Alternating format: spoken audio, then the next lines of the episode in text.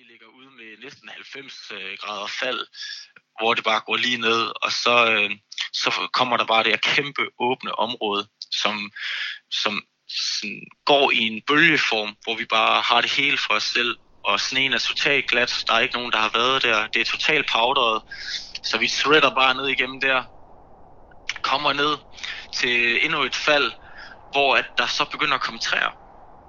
Så står vi så igennem træerne, og sneen flyver til højre og venstre, og sneen helt op til knæhøjderne.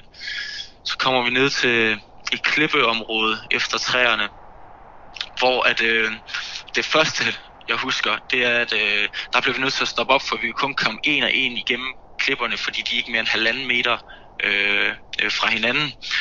Og der blev vi fortalt, at han kender det godt, men det vi skal gøre, det er, at vi skal ikke bremse. Det kan du ikke komme til, før du er igennem. Og der er det der, at adrenalin begynder at pumpe, og man tænker, okay, jeg aner overhovedet ikke. Jeg kan lige se en klippe, jeg kan se hullet, og så aner jeg ikke, hvad der kommer bagefter. Nu skal du med ned af den hemmelige piste. Den hemmelige piste, der ligger i Tinje. Dagens emne er Offpist, og du lytter til Skipodcast, der er sponsoreret af Valåsen Ski Resort og Tænkår Rejser. Men dagens episode starter med et telefonopkald. Hej, det er Anders. Hej Anders, det er Katrine. Hej. Nu, nu er der pause på pisten. ah, er du på vej op eller ned? Jeg, jeg, jeg så faktisk lige på en kammerat. Han glemte sin uh, hjelm på afterski i går, så han lige ned og. Ah, hvor, hvor er I henne? Vi er Tinje, Ah, fedt. Det er jo, øh, og jeg kan love dig for, at det er det, er lækkert. jo, det er jo mit hud. Der har jeg boet i tre år, fire år. Er det rigtigt? Ja, simpelthen. Det kan jeg godt forstå. Det er første gang, jeg er her og holdt op. Det er lækkert.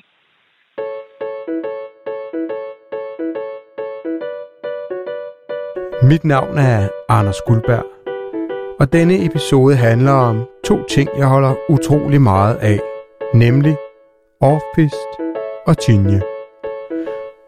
Og så handler dagens episode om et lidt anderledes skiferie-koncept.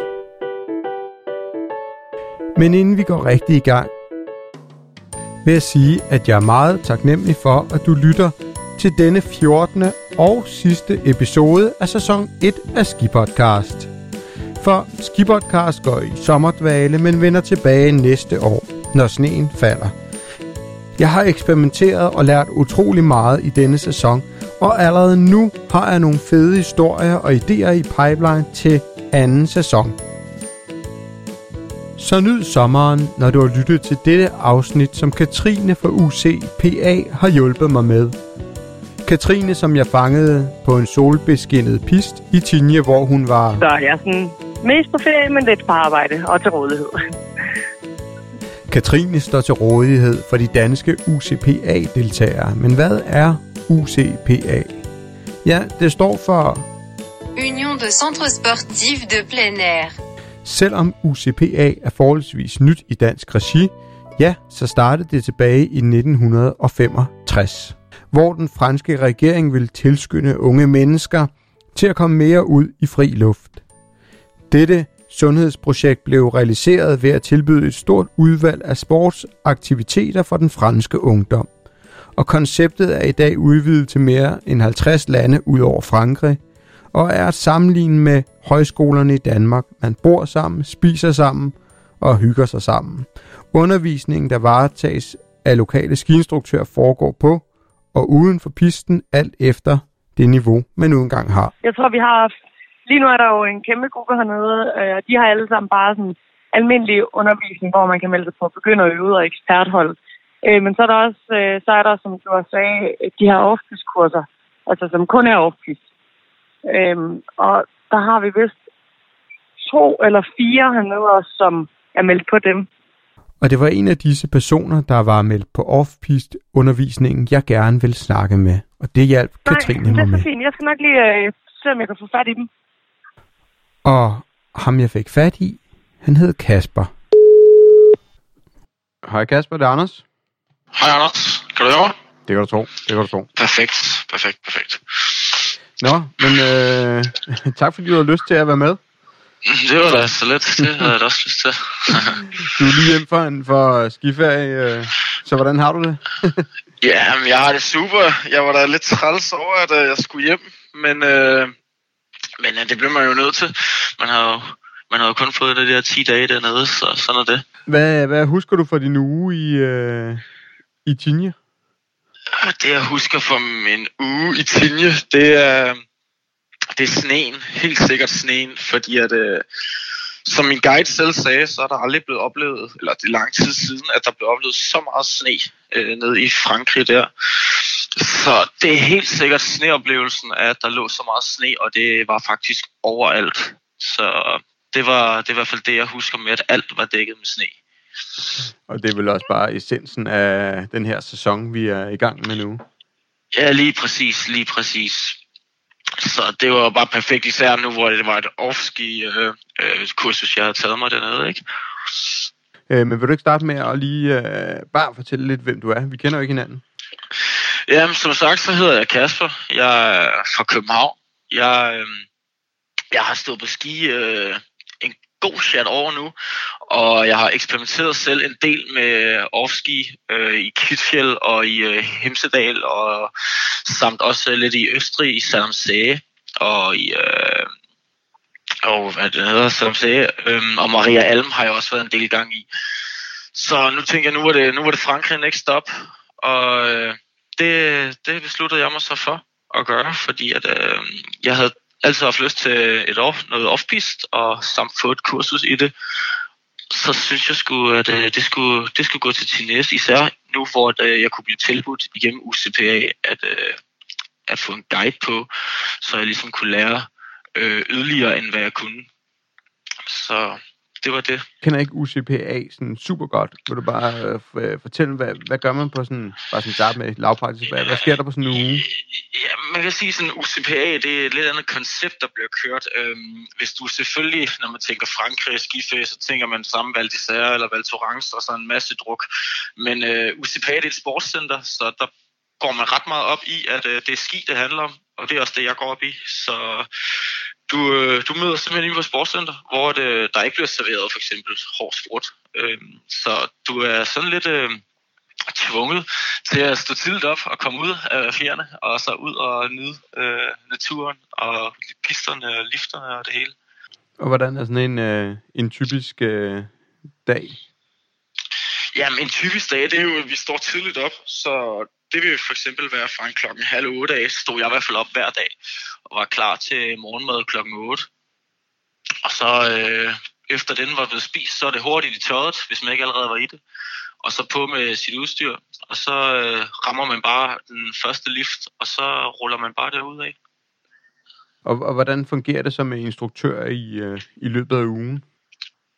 Jamen det der for eksempel var med mit, det var, at jeg tog deltids, fordi at øh, jeg synes selv, og det blev jeg også vurderet som, at jeg godt selv kunne klare mig på en off Det, der, det jeg gjorde at tage det, det var fordi, at øh, jeg gerne ville kende området, for jeg kender ikke området.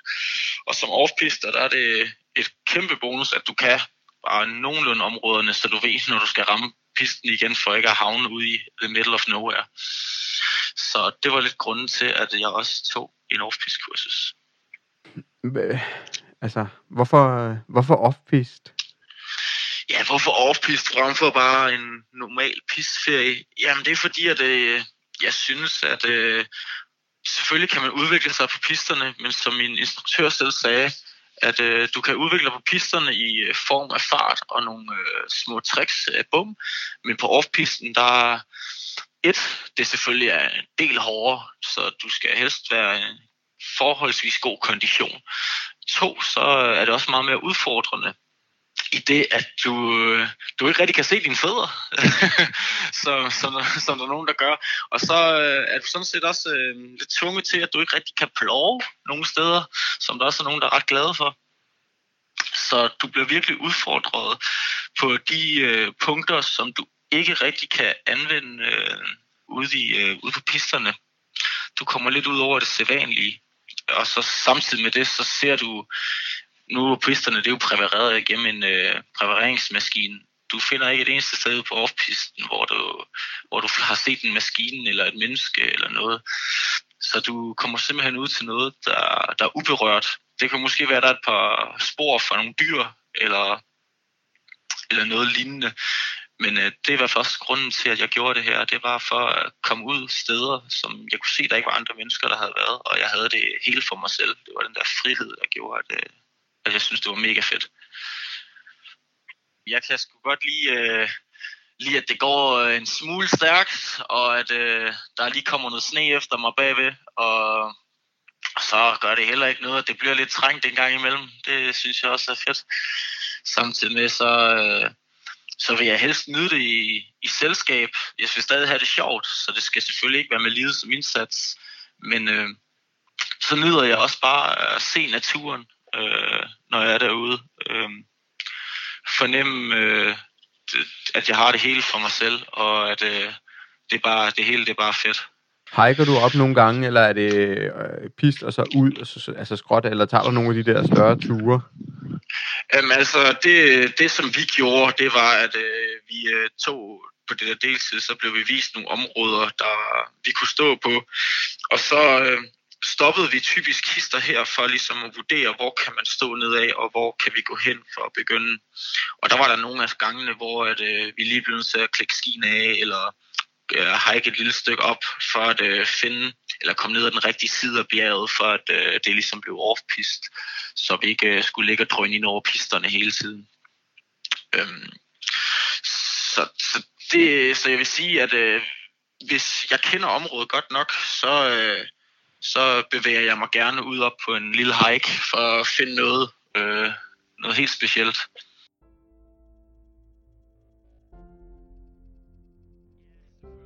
Øhm, øh, siden der er der.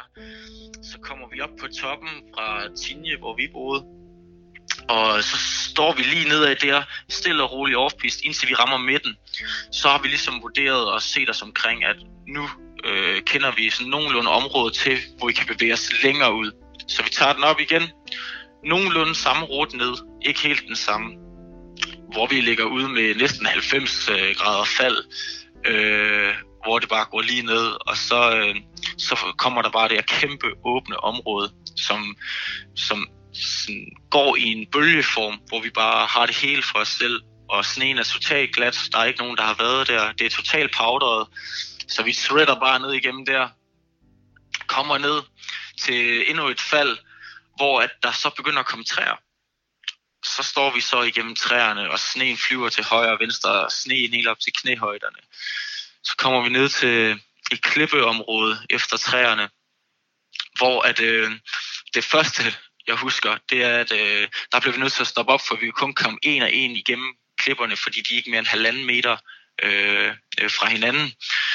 Og der blev vi fortalt, at han kender det godt, men det vi skal gøre, det er, at vi skal ikke bremse. Det kan du ikke komme til, før du er igennem.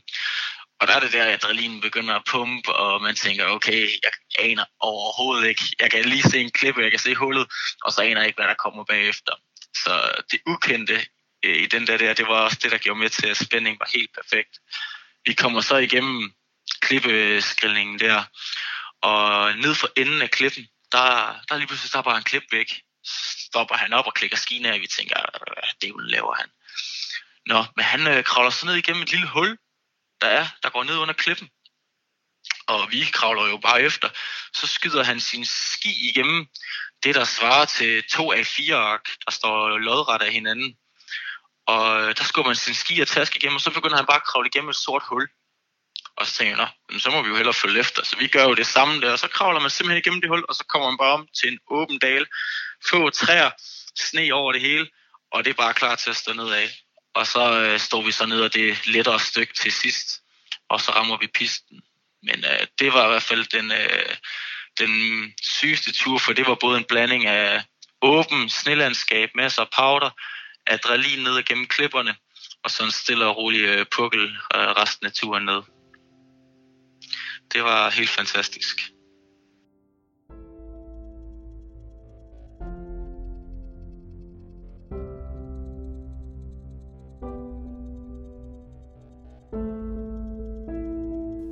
Tak fordi du lyttede med til Skipodcast. Skipodcast er færdig for i år, men vi vender tilbage næste år.